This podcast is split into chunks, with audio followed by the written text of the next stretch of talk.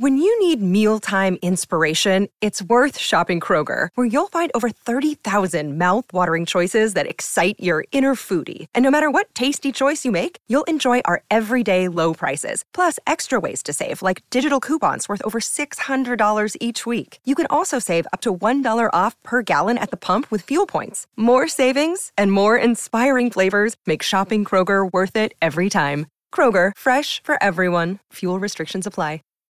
Save big on brunch for mom, all in the Kroger app.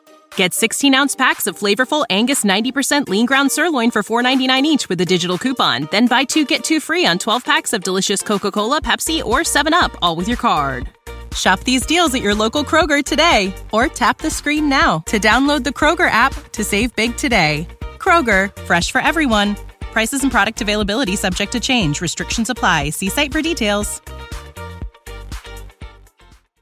Hey, wait a minute. That's the book. I know it's a book. The book. They left it. The other ship, the Horizon. This is the contamination, Captain. Astonishing. An entire culture based on this. You said they were imitative in the book. I don't want any more cracks about the book. Did they leave any other books?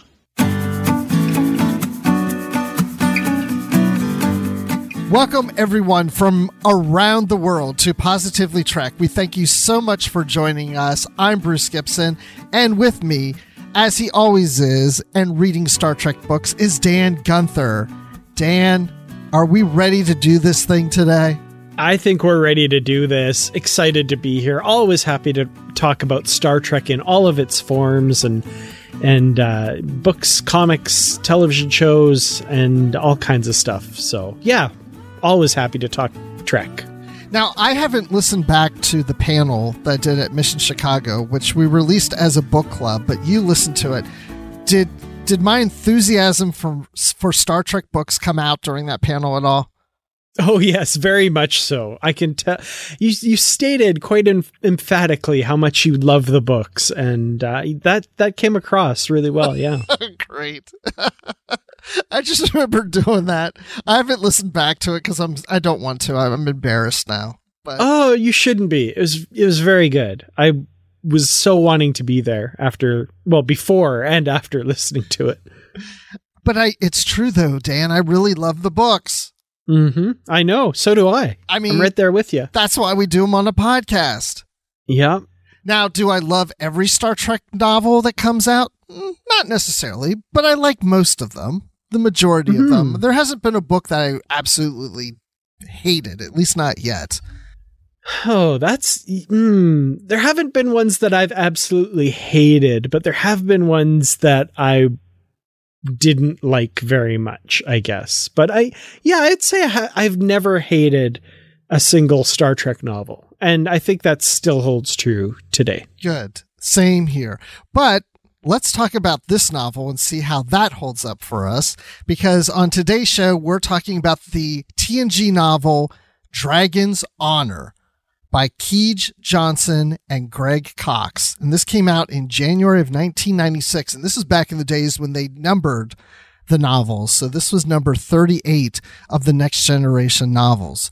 So January 96, I was well into reading Star Trek novels, but I wasn't reading every new one that came out. I never read this one. So this was just kind of this random, let's do an old TNG novel. And we just picked this one just out of the blue. So, Dan, I think I remember you telling me at the time you had never read it before. That's right. Yeah. I was also reading Star Trek novels at the time this came out. I was pretty deep into my Trek loving career, I guess. Uh, but yeah, I had never read this one. I think I remember reading novels kind of around it when it came out, but for whatever reason, I just had never picked this one up. Uh, so yeah, this was my first time reading it as well. Well, now you have a physical copy. Did you buy it back then, or is that like from a used bookstore afterwards? It is from a used bookstore uh, from a few years ago. I see that from the price tag on the back. It's from a bookstore called Fair's Fair, which uh, I believe is in Calgary. So that must have been when I lived in Calgary for a few years in the early 20 teens, I believe. So uh, yeah, it's been on my, my shelf for not too long, but uh, I still have never gotten around to reading it till now. I'm always amazed when we pick an old book you seem to always have a physical copy. Not always, but a lot of the times you do. yeah, I do have a lot of Trek books. A lot of them still kind of in boxes that, from my latest move, which uh, is like six or seven years ago at this point. So I have no excuse for having them all in boxes still, but they're they're all still there, and and I usually try to see if I have a copy of the book that we're going going to cover. And this one I was pretty sure I had, so I dug around a little bit and found it. Yeah, for a lot of these old ones, if I've never read it, I usually have to do the ebook to to do these shows. But every once in a while, we do hit one that I've either read or I do own, but I never went around to reading it, and so. I sometimes I don't know. I, I like the physical books. I think maybe a little more than ebooks, but the ebooks are better when you're doing a podcast because I can Mhm. highlight and make notes, which I don't want to do in a physical book. Yeah, there's there's definitely a bit of give and take for me on both sides. I do love being able to highlight and make notes and stuff in an ebook and then just be able to jump to those when you're going back through it. The one thing I do like about a physical book even while podcasting is the flippability. Like Yes. if, you know, it's like something in chapter 12, oh, it's here, or I've got a little bookmark, or there's a little glossary at the back with the characters' names. I can just flip there without, you know, necessarily having to move my place there in the ebook or something. Sometimes that maybe I'm just getting a little bit older and not as good with technology, but that bugs me sometimes that like, oh, I've got to change where I am in the book in order to, you know, I can't just flip somewhere and flip back, it seems. But anyway. Yeah, I'm with you. I, I've noticed too that it's easier in a physical book. Even in my job, I deal with contracts. And most of the contracts I have are on my computer. And somebody will say, oh, it's clause 15 on page seven. And I'm scrolling, scrolling, scrolling. And I'm like, man, if it was printed, you know, I can just flip to it real quick, you know? Yeah. So That said, I always love like the control F, like if you have something on your computer to just be able to find a certain phrase or word. And if there was some way to magically do that with a physical book, oh, that I would be in heaven. I love that. yes. Just like, oh, there's a there's a part of the book where Riker said something like blah blah blah, and you can just like control F, type that in and enter and finds it kind of thing. yeah. And uh, cannot do that with a physical book. yeah, I use Control F all the time. Not just, I mean, I use them sometimes with ebooks, but definitely when I use contracts on a computer. Mhm. I'm on calls, like Zoom calls with people, and they'll say, like, oh, yeah, where, where does it mention the term in here? And I do Control F term. I'm like, oh, it's on page eight. How did you find that so quick? Oh, yeah, I just remembered where it was. I've memorized this entire document. You haven't? That's right. and I memorized this entire book, Dragon's Honor. No, not necessarily. But Kij Johnson, that's K I J Johnson, this is the only book she's written. And I think we just found out that the K I J is her initials, Hmm. right? Yeah, Catherine Irene. I'm not sure if that's pronounced correctly, but Catherine Irene Johnson, uh, which I'm assuming, yeah, the KIJ. That's what that stands for. Yeah, it looks that way. So this is the first and only Star Trek novel she's written. But then it was co-written with Greg Cox, who's written many Star Trek novels since. And I think this Mhm. is one of his first, if not his first, of the Star Trek novels that he's done. As Dan types Yeah. and looks it up right now. I just need to know. I'm pretty sure this is, like you say, at least one of his first, um, if not his very first. I feel like it might be here. Well, he wrote it in 96 during the eugenics wars. Yes, right, of course. when when Khan blasted off from Earth, I remember that year well. He does too. sure. He wrote books about it. he, di- he did. Yep. So I'm looking here too. I do find, I did find a book, Devil in the Sky from 95, which was a Deep Space, Oh, a Deep Space oh. Nine book that he wrote. which we did cover, I believe, on literary treks. That's right. Yeah. So, but this one, I guess, then would be his second Star Trek novel. Okay. So let's let's kind of give you a quick. Like we're going to go right into spoilers and stuff, but right before we do that, just to kind of set up the book and and what it's about. So there's this throne world named Pi, which is also known as the Dragon Empire. And they have avoided contact with the Federation and other civilizations for years, thousands of years, or whatever, for a long period of time, however long that might be. They're not even sure how long, but that the Dragon Empire has been around. But the Enterprise has now been assigned to go visit the planet. So I guess they have now opened up communications. The planet's in the Dragon Nebula. And there's this theory that these researchers have that the empire was settled by colonists from Asia after the gen- genetics war and they resemble medieval China. So we're talking about late 20th, actually 21st century that these people would have left Earth and colonized this planet as medieval ancient China.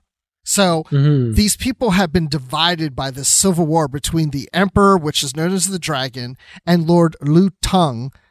Anyway, that that's kind of just like a brief setup of that. So I'm going to just go into this and just say that this premise is kind of interesting to me that colonists would leave modern day Earth to establish a colony that's like ancient China. hmm Kind of like based on on on ancient China. I'm assuming they they left in like sleeper ships, like the kind that Khan was exiled on. That Probably. based on the timeline. Yeah, it's interesting. I I I think it's an interesting premise for sure, and we've seen something very similar actually in the next generation in the episode up the long ladder with the with the another great you know not at all racist uh interpretation of stuff with the the Irish colonists in the TNG episode up the long ladder where they you know got rid of all their modern technologies and and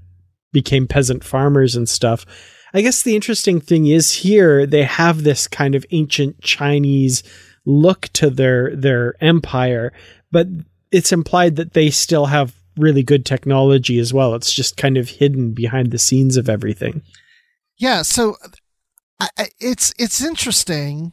I'm trying to really figure out why the authors decide to go in this direction. But before we really start getting into the book, what episodes of Star Trek should you watch before going into this book? And I think the answer would be any TNG episodes so you're at least familiar with who the characters are. Yeah, that's pretty much it. This it doesn't really relate back to many previous adventures. I'd say the the uh, the alien threat in this book isn't from any other televised adventure or anything that I've seen before.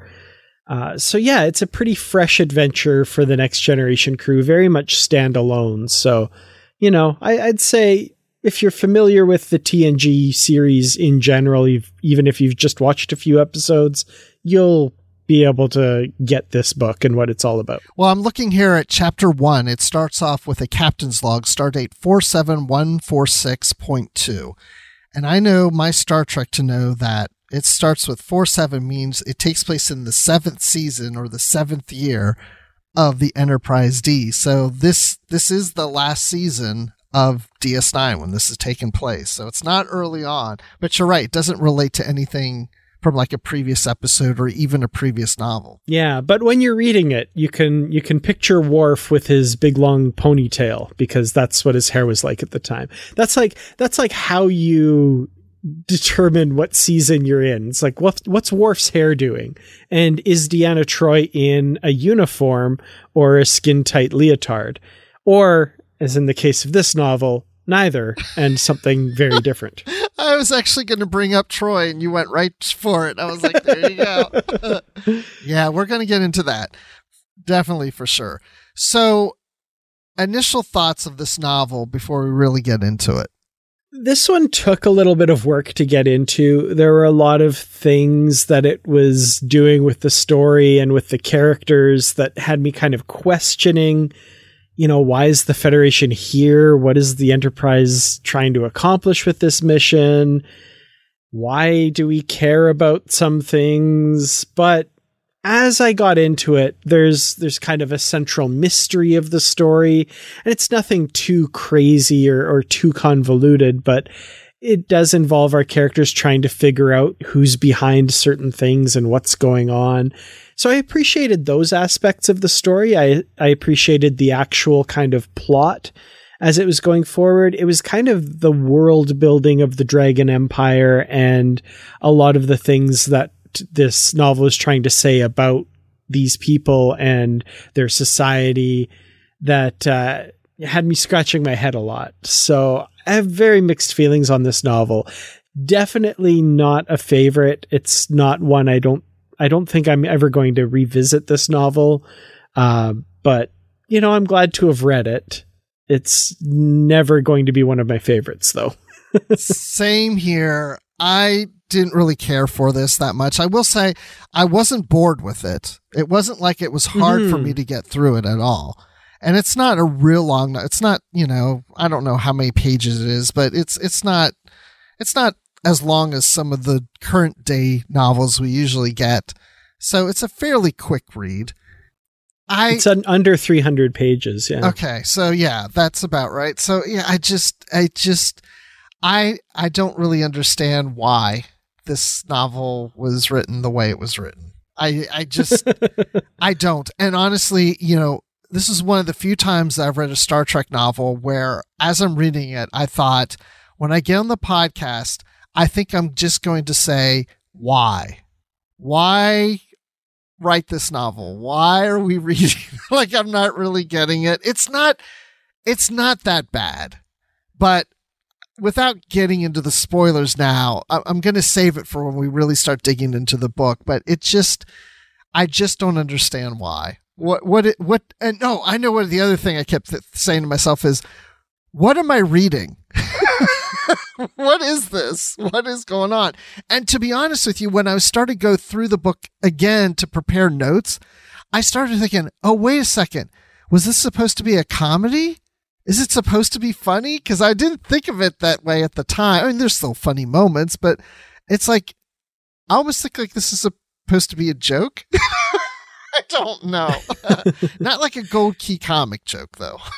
yeah, or like uh, how much for just the planet? Like not quite that level. yes, actually, but gold key comics, I can see this concept being used in a gold key comic. Very much, yeah. It, it feels, it feels like an original series episode where they like they visited the gangster planet or they visited the the Nazi planet. They you know, this is the ancient China planet, I guess. Yes. So it kind of fits that way a little and bit. And I thought of that. And I thought that. And I thought, well, that does feel like Star Trek, and that works. But after we come back from the break, we'll go more into it. And it's not as bad as I'm saying but I, I think this could have been better if they hadn't done some of the things they did that bother me. And you'll you'll find out what bothers me right after this break. This episode of Positively Trek is brought to you by our wonderful supporters on Patreon, including our Constitution class supporters Jim Stoffel, Joyce Marin, Carl Morris, Dave Garcia, Rick Young, Paul D. Kinnear, John Blaber, and Jesse Earl thank you all so much for your support of the Positively Trek podcast.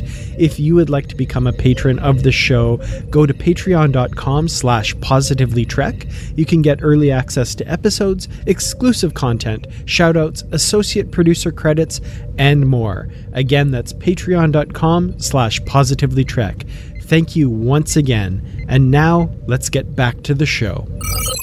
Welcome back to Positively Trek because I'm positively going to tell you what I think of this book in a positive manner.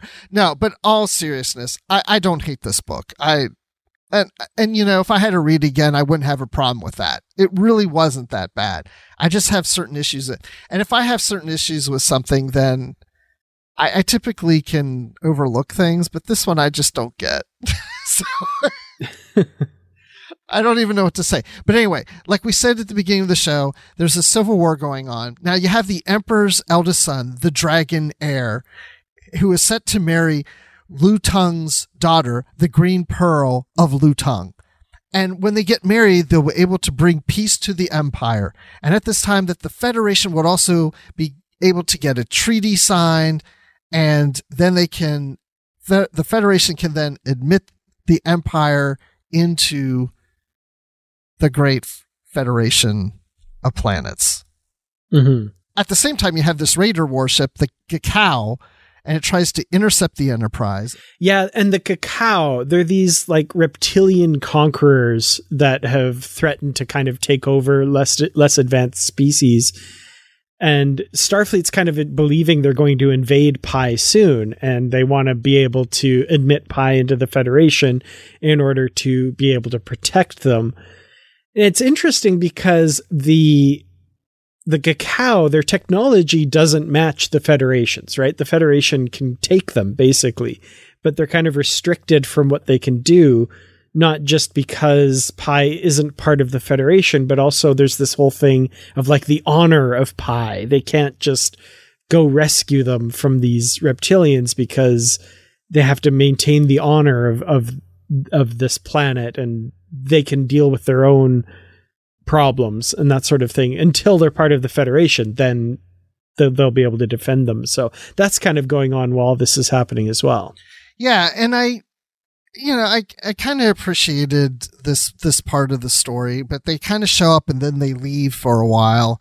And then as the story goes on, they later come back. But they're also working with somebody on the planet of Pi that's helping them in their mission to try to disrupt things that are happening there of getting the treaty signed because they don't want the treaty to be signed because they eventually do kind of want to conquer or take over this planet, which in a lot of ways I kept wondering, well, why haven't they done that before? Like, why are they waiting till now? They've been in this region of space apparently for long periods of time, conquering worlds.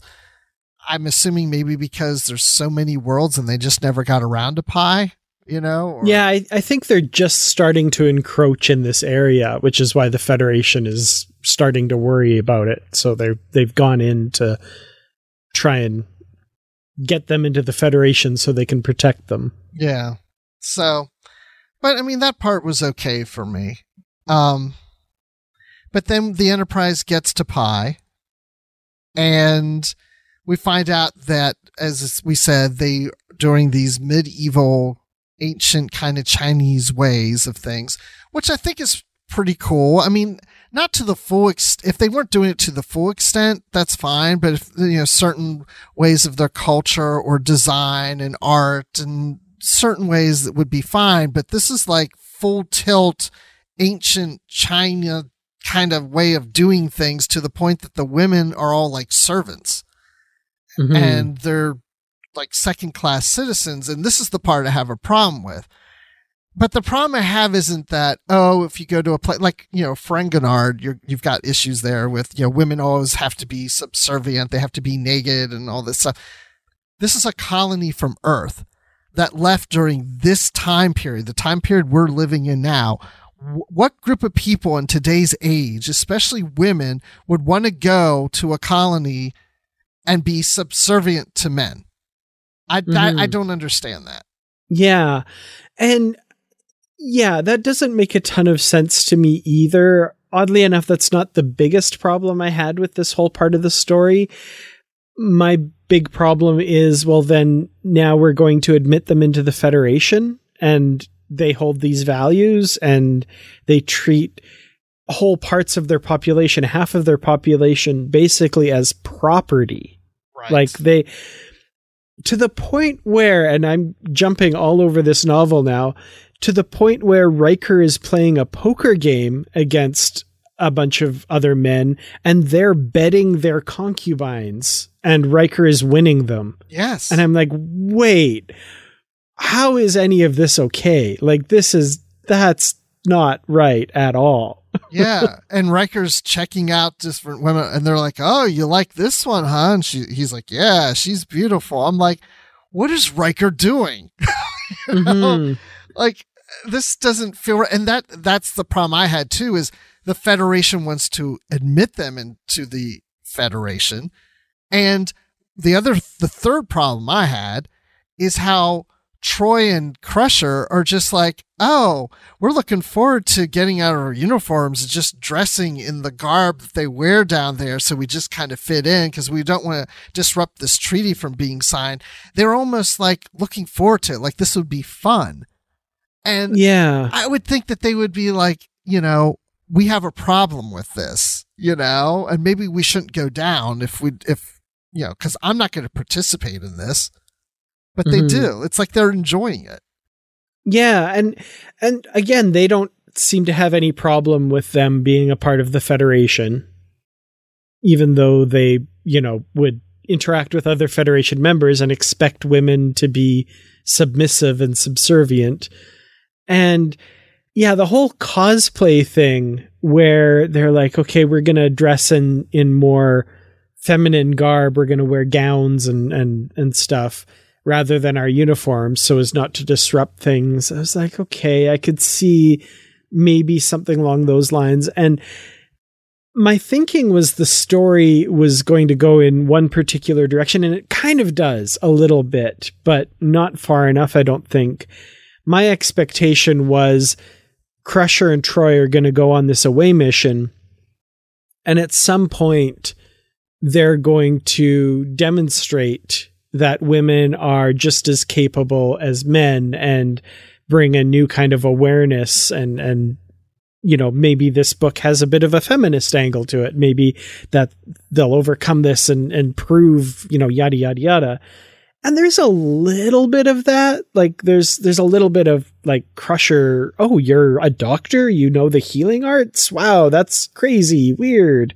And yeah, so that gets touched on a little bit, but I really don't, that didn't pay off the way I thought it would. And it really does just kind of be them being there as eye candy a little bit, especially with Troi, even though she does play a pivotal role with, you know, getting the treaty signed. She's kind of, I wouldn't say willing, but she's willing to use the, the situation to her advantage when the dragon gets like interested in her and invites her back to his room and stuff and she kind of goes along with that and I understand it's it's for the purposes of advancing the federation's cause but it still seemed like that was I don't know icky is probably the best word I could come up with there. Yeah, that's that's a good word for that. I, again, I just kept wondering why. I don't know why it's being written this way. It would work better for me if for some reason the Enterprise went back in time to this period and they're not having them enter into the Federation, but this is a period of time that they know this is what it was like.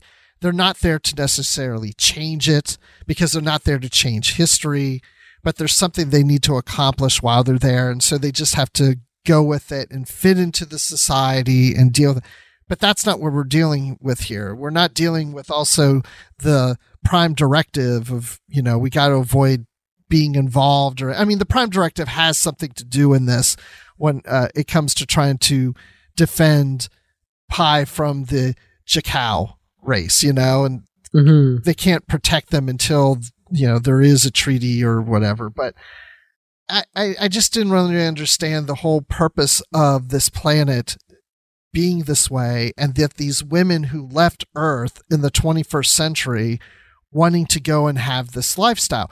And it's fine if they wanted to. I mean, first of all, I don't think it's really fine, but if that's what they wanted to and that's the life they wanted to live, I wish that would have been explored. Like I'd I'd want to know mm-hmm. the whole backstory of why they left Earth, why they decide to colonize in this manner, why to live a life like this, why the women were okay with being submissive and, and being servants and, and why they decided to go, why the women wanted to go that route, you know, or, and maybe it's because they were lived in a society on earth in the 21st century that was still like that. They always practiced the old ways and they left earth because earth was trying to change them into the modern way. Like I just needed something, you know, mm-hmm. I need to understand why these people would do this. Yeah, and and for me reading it, I never even got the impression that it was a group of women that left Earth that wanted this lifestyle. I just kind of assumed they were subjugated by the men. Right. But, you know, I, I, I don't think they ever did want that. I I never got that impression at all. Well, no, and that's just it. I'm not sure if they wanted it, if they didn't. But if they didn't want it, how did they end up there? I mean, Mhm. who? What I'm trying to say is, if these people are living on Earth right now and they're getting to ready to leave next year, who are these people? Why would these women go? Or did they? Were they expected to be independent women? And once they got there, that's when the men took over and and made them servants, and that's something they weren't expecting. And again, that's that would be fine if you know, but that's the story I want to know. I want to know why. You know? Yeah. Yeah, and this book really doesn't seem interested in in telling us that story at all. So it's kind of like you say, like it would almost work better if they went back in time and encountered this or something. But instead, the book just kind of expects us to believe that this kind of ancient culture has been transplanted wholesale uh, from just, you know, basically our time now or a few years ago into the 24th century and yeah, it doesn't make a lot of sense to me at all. Yeah, I mean, it would be like the Enterprise visiting a planet of cavemen and cave women and find out, oh, well, they're colonists from Earth that left Earth and wanted to come here and be cavemen. like, and that's it. Oh, okay.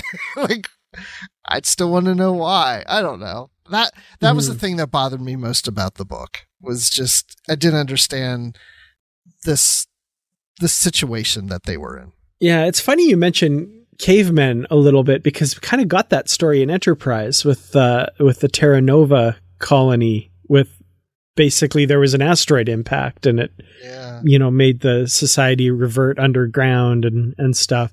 So yeah, if there was some sort of exploration of like a cataclysm or something some external force that made them have to revert to the old ways or something somehow that would kind of be a little bit more satisfying on some level. But like I said, this book is just not interested in telling us that story. It just expects us to kind of accept that situation somehow um, as having come about Well, somehow. That's the thing about Star Trek is when we visit civilizations, we're always there to learn about them, right? And so Mhm. I didn't feel like we were really learning that aspect of them as, you know, who they are, why they are this way or whatever. It's just, okay, they're these colonists are practicing these this old way of life. But if anything, we're learning about how the society is running. Yeah, it's almost like the authors are like, "Hey, you know, I love medieval China. I like stories like that. What if we had the, you know, crew of the Enterprise in that situation?" But, um, yeah, Riker playing poker, that started off a little weird to me. but honestly, that started to get to be a bit fun after a while. Not every aspect of it, but at like towards the end of the book it was kind of funny to see how these men are trying to understand the concept of lying why would you lie that's dishonorable you know there's Mhm. no honor in lying and Riker's trying to explain the game Yeah, that whole thing. There, there was some fun bits in that that I really enjoyed. Uh, Riker's biggest uh, mistake in all of that, I think, was I and, and I love how it actually turns out that he ends up winning the whole planet basically, and that like figures into the conclusion quite nicely. But didn't you think that like early on when you know there's one of these women who's like nuzzling up to him and and you know trying to get close to him and stuff and and he's kind of saying like oh no you know back off. I this isn't right. And then he realizes his phaser is missing what kind of officer doesn't immediately report that and like get that recovered? Like oh my phaser's gone. Someone in here must have it. Hmm i better just kind of sit back and see what happens. And then it almost gets used to assassinate the the leader of the planet because of course it does. Like what were you thinking? Anyway sorry that's not the biggest thing in this book but it was one moment when i was like riker come on you're better than this. Well that's just it. I think that does say something about the book how i felt at times throughout is like i don't understand why the crew is accepting things or why they're just dismissing something. And it's just like they're just going with the flow you know like mm-hmm. oh my phaser's missing. All right well maybe it'll show up at some point yeah there is a bunch of that and like there's There's some bits that I feel like are played a bit for laughs, but maybe shouldn't be. Like when the dragon, for example, there's there's an assassination attempt, and there's uh, this this thing that's gonna like fly at him or f- fly at somebody. They don't know it's the emperor. They don't know exactly where who the target was. But I, I kind of for this part I pictured if anybody's familiar with Dune, the little hunter seeker, the little floating syringe that like zips out and kills people. I pictured something like that, and Data, of course, sees it and acts extremely fast and stops it. And then the Emperor is kind of like obsessed with getting his hands on Data and like having Picard grant Data as a gift. And Picard's, you know, like, oh no, you can't do that. Uh, you know, he's a he's a member of my crew, blah blah blah you know, and there's some lip service paid to like, well, he's a sentient being and we don't buy and sell people. But then the same thing kind of happens later with Deanna, where he's kind of intimating that Deanna Troi would make a great gift from the Federation. And like, how is anybody okay with this? like, no, I mean, they're not okay with it, obviously, but they don't say like well under under our federation beliefs this is wrong. And people can he doesn't doesn't once say people can't own another person in the federation. Well apparently they can now because they're going to admit the dragon empire into the federation and slavery is regularly practiced. So that just oh, I, i'm sorry to keep coming back to that point but it really bugs me no it bothered me too it just didn't feel right you know? Yeah. None of it felt exactly right. It was, you know, that's why I was saying earlier, what is this? Why am I reading this? Like, I don't understand. Because where are the moral lessons that you get from a Star Trek episode or book in these types of situations? I mean, first of all, I think I would accept this culture better if it was an alien culture of some type and not a descendant of Earth. But mm-hmm. at the same time, even if it was that, I would expect the Enterprise crew, like you said earlier, that maybe they they show them that women are just as good as men and shouldn't be servants or something, or you know, just something in there where that's not how the Federation works, and and this is how what we are, and this is what we've learned, and maybe you're not quite ready to join us, you know. But there was mm-hmm. never anything like that. It was just more Picard is desperately trying to fulfill his mission of getting the the dragon to sign the treaty so that they could become federation members and hey the way you're living life hey don't worry about that we just want you to be members and it just didn't yeah right. Yeah and i mean i i kind of get the ultimate goal of saving lives right? Like they see that that these people are going to be wiped out by the Gakao that's what they do. They go and wipe out and terraform planets and make them livable for their own species.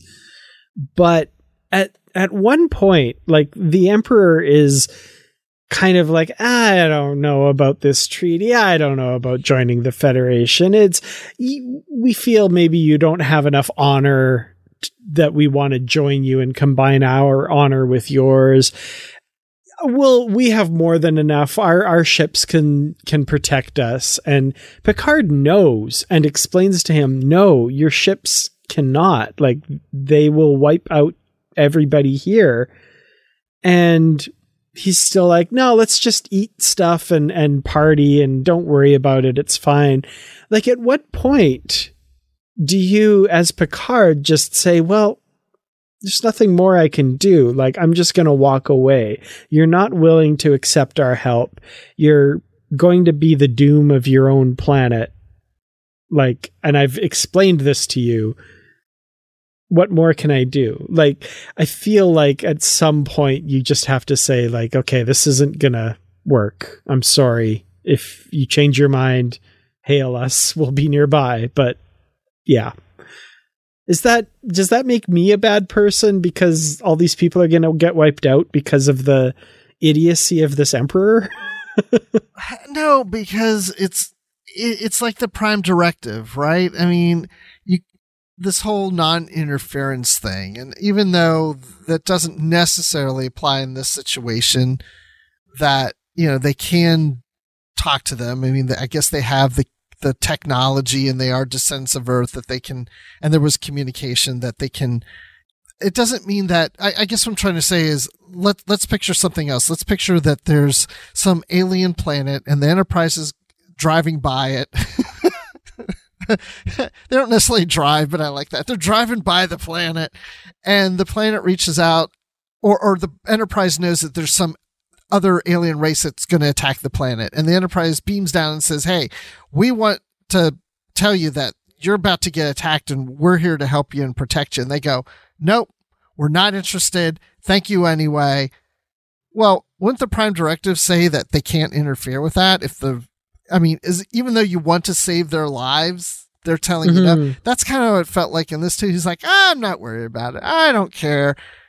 And they're not even members of the Federation. So you would think Picard would try to more desperately try to convince him.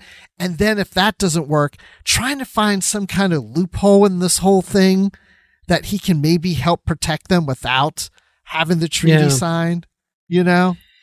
Well, and the other thing that kind of drives me a little bit nuts towards the at the very end of the novel as well is like the emperor has agreed to sign the treaty. They've said like basically things happen and he's seen the light and he's like, "Okay, I'll sign the treaty. Yes, we want to bind our, honor to yours." yada yada yada. He agrees but they still can't do anything until the marriage happens because until the marriage happens, the planet is not truly at peace and they can only admit them into the Federation if the planet is truly at peace. And I'm like, okay, this is that's too convoluted. It's ridiculous. He has signed the treaty. They're obviously at peace if they're sitting there attending a wedding that is meant to bring the planet peace. Go ahead and defend the planet. Like, why do they have to wait till the exact moment that they say I do that like, okay, yay, now we can do what we have to do. That just struck me as so kind of ridiculous and convoluted that like he signed the treaty. It's fine. Just, just defend them. They're going to get married. It's going to be fine. Yeah, because wasn't the marriage supposed to unite the two separate groups into one? So maybe the treaty can't cover the the treaty has to cover all of them, right? So and that's and that's what they say, yeah. But, but like, if it's gonna happen in the next five, you know, I I don't know. I I'm not a diplomat, but like. Uh, it just was ridiculous the kind of wording of that that made that what had to happen first. yeah. And then there's this, you know, we're talking about Riker and, you know, he, he's fighting with this one guy, you know, there's this like this little brawl before they go into the poker game or whatever. And then in the same chapter, there's this whole story about Dr. Crusher who's going to go and watch over the Green Pearl and, and the Green Pearl's fighting with Shao Har, who's the heir's daughter from a previous marriage. And there just seems to be a lot of fighting going on, even between Worf and this Grand Minister of Internal Security. and but then they get along just great. They decide they'll do their duel after the treaty and stuff. But I just I kind of loved their thing, by the way. it was like a little bromance. yeah, totally. But it was th- that chapter kind of went on for a while of these going back and forth between these three groups and a lot of like I said, physical fighting or bickering or whatever, and that it, that one's starting to get a little old for me. I don't know about mm-hmm. you, but uh, I I couldn't figure out where we were going with this. Yeah, that didn't. It's it's funny, like the the smaller details of the story, other than a few things that bugged me, didn't bother me as much as kind of the overall why question that you keep asking. So like some of these little side stories and stuff I thought were interesting. You know, I, I liked the fact that there's this daughter of a previous marriage and she's actually older than the new wife, which by the way is actually kind of weird and, and a little again icky, but you know, it creates some interesting dynamics there, I guess. And so yeah, some of these interpersonal things were interesting to me. What what bugs me though again with this is Dr. Crusher is seeing this relationship and how badly the Green Pearl does not want to marry this guy and she's breaking down into tears. but she's like, well, but they have to get married for our mission to be complete. So I guess I have to do whatever I can to convince her to do it. And I'm like, really? Like, that doesn't bug your ethics at all? Like, you don't see a problem with that? Encouraging this? I don't know. It's, I guess, like, I have problems with how this culture is being portrayed to our crew and then them acting out of character and just going along with it, I guess. It, or maybe it, it would have worked better if the internal monologue in Crusher is she doesn't want to have to do this and support it, and she doesn't like this, but for the mission, and there is a bit of that. Yeah, but, but not enough. Yeah. I don't think. I don't think it comes strongly across that. Yeah, that she's got an issue with. It's not like she goes later to Jean Luc is like, I'm really struggling with having to do this, Jean Luc, and he's like, I understand. This is not very comfortable for us, and they're not. To, but you know, we've got to complete this mission in order to save their their lives and for the you know we you know we just have to just go along with it. Like there was nothing like that. It was just like you said before they're just kind of just okay we'll go with it. I, but i did like you know how the daughter wants crusher to explain the birds and the bees to her you know? She's like i really? thought that was kind of funny too yeah, yeah. that was i mean who better than a medical doctor right? That's kind of perfect i guess. Yeah exactly. So, um, and then Picard also struggling with the food, doesn't always agree with him. I was noticing like a pattern, and it was the first couple times I'm like, oh, that's kind of funny. And then when it happened like the third and fourth time, I'm just, I'm rolling my eyes a little bit that like there's a section with Picard and the Dragon Emperor, and they'd be talking, Picard's trying to say like, "Oh, the treaty," and he's like, "Oh, forget about the treaty. Here, try this," and then he would say something like, "Oh, you have to try this really disgusting thing," and that's like where that scene would end on kind of a laugh, and then they did that like three or four times, and I'm like, "Okay, we get it." Now he's eating like some testicles of this animal that have been freeze dried for a hundred years or something, whatever. It's like, yeah. okay, we get it. It's gross. Yeah. I'm glad you brought that part up. I, because I, I, didn't put that in the notes and I thought about doing it, but that dish, that, that food item that was marinating for, they said that could have been like thousands of years. I was like, well, wait a second. If they came to this planet in the 21st century, per se, was this prepared on Earth and brought with them? Like, I was yeah. like a little confused. See, I would have almost preferred if an- another way to have done it would have been like not a time travel story necessarily, but like in the original series, we had lots of cultures that were like transplanted by the the providers or whoever or the not the providers, but the preservers. That's what I'm thinking of. Um, you know, different cultures transplanted to different worlds. And like, why not just one more of those? Like, that's fine.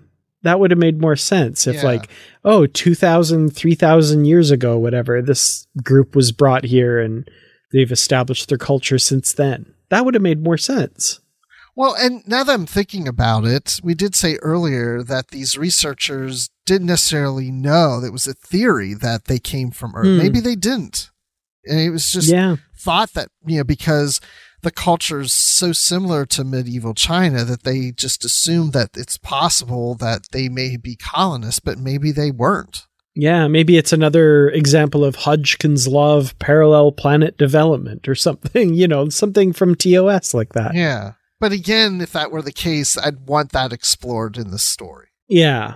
It's just kind of hand waved and not really dealt with. Yeah. So Yeah. But I did like um we were talking about the pearl and then oh there was the, also the wedding gifts gone missing the mystery, mm-hmm. like you mm-hmm. were saying.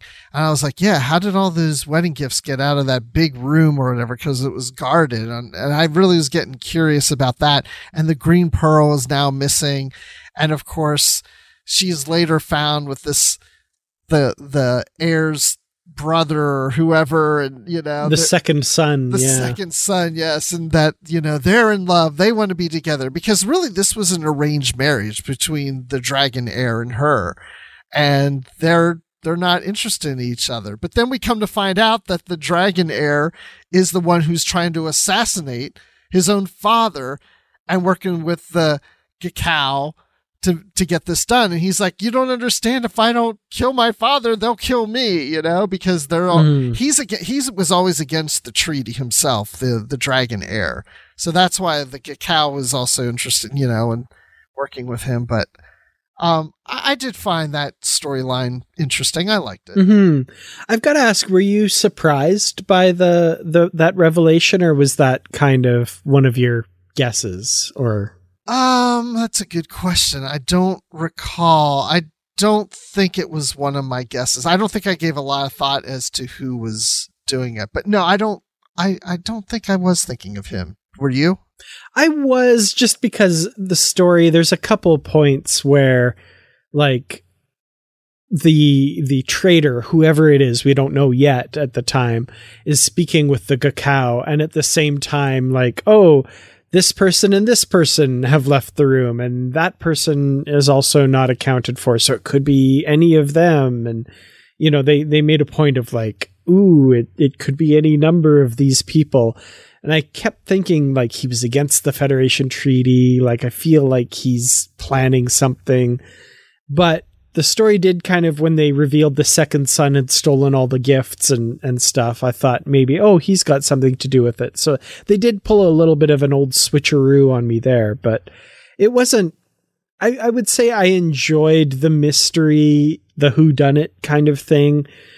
Even though the answer wasn't that surprising to me, it was still the the actual plot of trying to find out who it was was kind of fun. Yeah, and then there was the whole thing where Picard's surprised or Troi's surprised that she didn't sense that he was the one assassin. and Picard said, "Well, it's because you're a woman and you're not near him. So if you're not near him, you're not going to sense it." You know, Yeah, they're like, oh, they sat far away at the table, so that explains it. right? that almost felt to me, and I have no idea, but that almost felt to me like, wait a minute, like they're writing, and we're like, wait a minute, we had Troi on this mission. Why didn't she know? Uh, oh crap. Um, and they had to come up with something.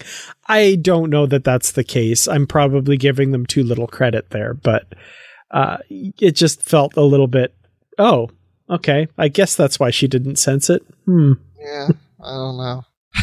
and then the whole thing about then the emperor proposes that Riker marry Shauhar and and uh, and but they can't get married because they're incompatible to have children. Like at this point, I was like, wait, this really is supposed to be a funny book. I don't know because it was amusing at the end. Yeah, and like because Riker had won the whole planet basically in the poker game, that was like the the dowry basically, the gift to the the bride's family which would, you know, but then then uh they're like, "Oh, we can't get married, but the gift still stands. We still have to give the gift. So the planet is yours again." And that was that was a little bit silly, but fun. Like I was like I could see Picard thinking like, "Aha, I know what to do." yeah. And then also earlier in this, uh, bits and pieces throughout the book, LaForge wanting Mhm. to give them a fireworks show. And and then he finds out that, oh, they've had these great light shows from the nebula, and it's like, oh, he can't doesn't feel like he can really compete with that or something, you know, and I'm just like wait, again, I'm like, wait, why why is LaForge so like determined to do a fireworks show? I thought that was fun. It was just like he had nothing else to do really in the story, so to bring him in to do that it was I did love the very ending where like he does put on a fireworks show and it's amazing because it's just old-fashioned gunpowder fireworks like we have nowadays. right. It's like, ah, nobody's seen these for hundreds of years. You know, this this will be fine. Uh, and it's cool because yeah, it's something new and unexpected. So I was like, ah, that's cute. I kind of enjoyed that. Well, is there anything we haven't covered in here that you wanted to talk about? I don't think so. I think we covered it pretty well. Um, yeah, I think, yeah, I think so. Okay, well, final thoughts, Dan. And let, I, I can't wait to hear what you have to say at the end here. Well, yeah, I generally speaking, again, damning with faint praise, I guess. It's not my favorite novel by any stretch.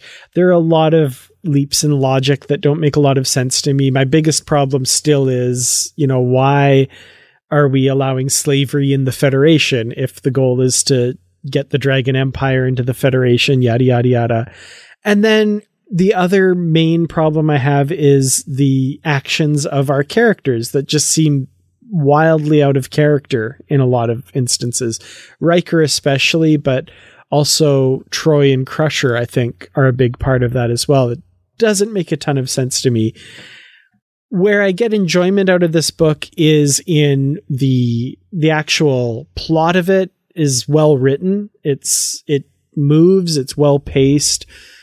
I enjoy the actual plot aspects of the story. I thought it was interesting, the kind of who done it and all of that and the, you know, Picard playing politics a little bit and creative solutions to difficult problems and stuff. But ultimately, like I, I hate I always hate giving low ratings, but I think I have to give this one probably two out of five hidden passageways beneath the Dragon Emperor's palace. I just wasn't one that I think adds a lot to the Star Trek story overall. And I think it's skippable if you're not interested in, in reading about some of this stuff.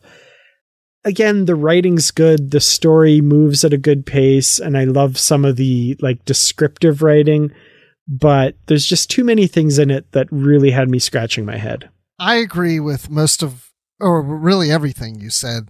That I, yeah, the story's well written, the pace is good, so it it was not something I had a trouble.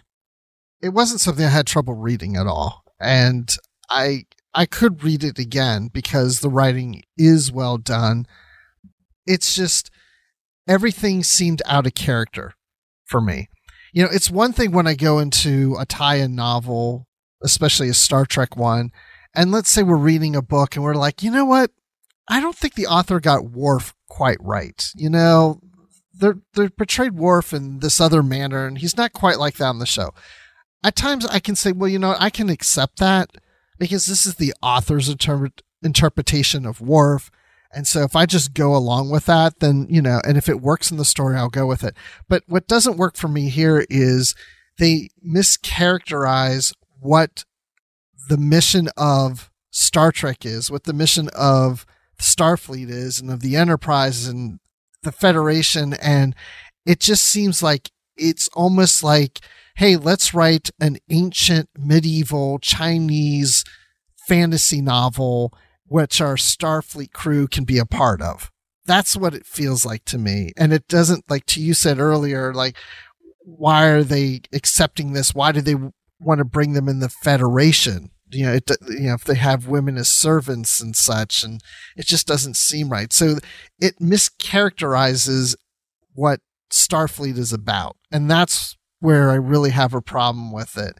But I didn't totally dislike it and it, parts of it were entertaining, but there's all these Asian stereotypes in there that just felt a little uncomfortable too. So, mm-hmm. um, yeah, again, I don't get it. So, anyway, but I to, okay. Let me go back to what you said. Could you skip it? Yes, I would probably tell most people just skip this one. But if somebody's a completist or really loves TNG and wants to read just about anything TNG, I would say, yeah, go ahead and read it. It's not that bad. Just be prepared that it's going to be a little weird and for the reasons we said. So I will give this one also two out of five fireworks that, you know, LaForge thought went really well.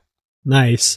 I do also want to say the cacao as a species, I think are interesting. Like we get they they have different ways of communicating. There's like olfactory things in in how they communicate and they live in kind of dark, murky, mucky spaceships and stuff. Kind of like I guess uh interstellar alligators or crocodiles, I'm not yeah. sure. It's kind of neat. So I'll give them points too for the the interesting alien race too that at first I thought were just like you know, like the Gorn, but they're actually very different and very alien. I appreciated that. Yeah, I agree. Yeah, that's a good point. I'm glad you called that out. We didn't give enough attention to them, but yeah. Yeah. Yeah. And they're going to eat all the people of Pi. That's what they're going to do. They're they're going to every time they talk to the trader and they sign off it's like, "Oh, I'm going to eat that one first. that was kind of fun. Uh, you know. Yeah. Well, different. I like to eat pie too. So, yeah, there you go. so a quick, uh, totally off topic story since we're talking about pie. So when my wife and I got married, you know, she likes to cook. She likes to bake things. She's, she's always been one to do a lot of baking. And I started to notice then, you know, as years went on, maybe a good 10 years of our marriage, because we've been married now 23 years, she had never baked a pie. And I never really thought much of it. I just thought, oh, she just doesn't bake pies or whatever. So anyway, one time we were at my parents' house and my mom said, you know, oh, I made a pie. And I'm like, oh, good. Yeah, I haven't had a pie in a long time. I love pies. And my wife goes, no, you don't. You don't like pies. I'm like, pies are like one of my favorite desserts. And she's like, really? She goes, for some reason, I thought you didn't like pies. I've been wanting to make pies for years, but I never did because I thought you hated them. oh, that's funny. So now we have pie. oh, that's excellent. Now, of course, well, I could make pies, but I, I'm not very good at it. Uh, I've made a pie or two in my life. I'm, I'm. The funny thing is, uh, in our household, Nikki actually doesn't really like pie. So, um, yeah, we don't have a lot of pie at our place. Uh, it's funny that there was a misunderstanding there, but I definitely know that Nikki doesn't like pie very much. So, well, then she probably wouldn't like this book. well, Dan, when you're not eating pie, where can people find you? You can find me on Twitter. I'm at Kertrats. That's K E R T R A T S. YouTube.com slash Kertrats Productions. And all over the internet, Kertrats47 on Instagram and the Positively Trek discussion group on Facebook. Yes. And Bruce, when you're not inciting reptiles to come and eat pie, where can we find you? well, when I'm not eating pie, you can find me on Twitter at Admiral underscore Rex. That's Admiral with the underline Rex. And you can also find me on Instagram, just Admiral Rex, where I post lots of pictures of pies. It's just so exciting. No, I don't. I never post pictures of pies. now I'm craving pie. Mm. Me too. Darn it. Yes. and we don't have any in the house uh, for sure. I won't run out to the store and get one that's already made. Um, but you can also find me here on the show. But you can also find me on Goodreads, our Goodreads group, where we post books that uh, that we have coming up here on the book club. And you can also find me in Georgia, where I live. And I don't know. Oh, and then you can find me by emailing us positivelytrek at gmail.com or tweeting to us at positivelytrek or Instagramming us. Is that a verb? At positivelytrek. And we want to give a shout out to our patrons on Patreon for your support of the show. We really appreciate it. And Dan, what's your favorite pie? Oh, you know, I love a good apple pie, but my grandma used to make an amazing Saskatoon pie. And Saskatoons are like, if people don't know, they're like smaller, more tart blueberries. So good. Oh, so I I might have to say a Saskatoon pie is my favorite at this particular moment in time. Oh, wow. So my favorite is apple. Very, very close second. If almost tied would be blueberry pie. My grandmother Mm, yeah. used to, ha- my grandparents had a, a blueberry patch, and my brother and I Oh, would nice. pick blueberries, and she would bake all kinds of stuff with the blueberries. But I also love chocolate pie, where it's like a graham cracker crust with pudding, chocolate pudding, and Mhm. put some Cool Whip on there. Mm, yeah. Oh, that sounds amazing. I, you know, I made a really good lemon meringue pie a little while ago and a key lime pie I did as well. Um, and then a few years ago, it's not my favorite, but it's really good. Uh, I, I like pumpkin pie and I made, uh, I made a pumpkin pie that called for maple syrup in the recipe. So it was like a, a mapley pumpkin pie. And then another one that called for ginger in the recipe. So it had like a ginger pumpkin pie Those were excellent. Ooh, that sounds good. I like oh, that. Oh, now I really want pie. I know. Darn it. What's funny about the pumpkin pie, I never really cared for pumpkin pumpkin pie that much. I mean, you know, at Thanksgiving, eh, I might have a little slice of or something. But my mom always made sure she made another pie that, like an apple pie, that I could eat. Mm. But over the recent years now, I've been getting more and more into pumpkin pie. And I think one reason is because my wife will take the pumpkins that we get at Halloween and then she brings, takes all the pumpkin out, freezes it. And then by Thanksgiving and Christmas, she'll make it. And I swear it's like f- the fresh pumpkin is much better than the canned stuff that. Oh, you know, so much better. It's so Yeah. much better. So, uh, another big thing here in the South, which I think I've only had once, sweet potato pie, which is kind of tastes like pumpkin pie. I've heard of it. I've never had it myself. I know it's a it's a staple of celebrations and stuff, but yeah, not one I've had. Yeah, I think I've had it once. But anyway, Hmm. Um, guys, I'm sorry, everyone. We, we've got to go because we're hungry and we've got to have Yeah. some pie. So thanks everyone for joining us. grab a fork, grab a spoon, sit down and join us. And while we do this, please stay positive.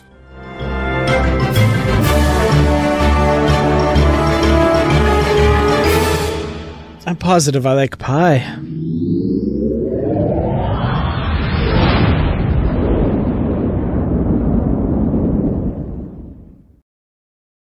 Did you know a 2018 study showed half of prenatal vitamins tested had unacceptable levels of heavy metals?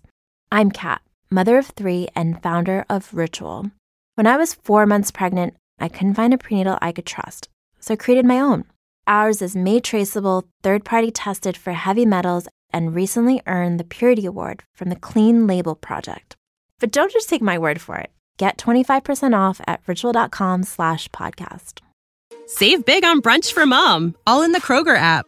Get 16 ounce packs of flavorful Angus 90% lean ground sirloin for $4.99 each with a digital coupon. Then buy two get two free on 12 packs of delicious Coca Cola, Pepsi, or 7UP, all with your card.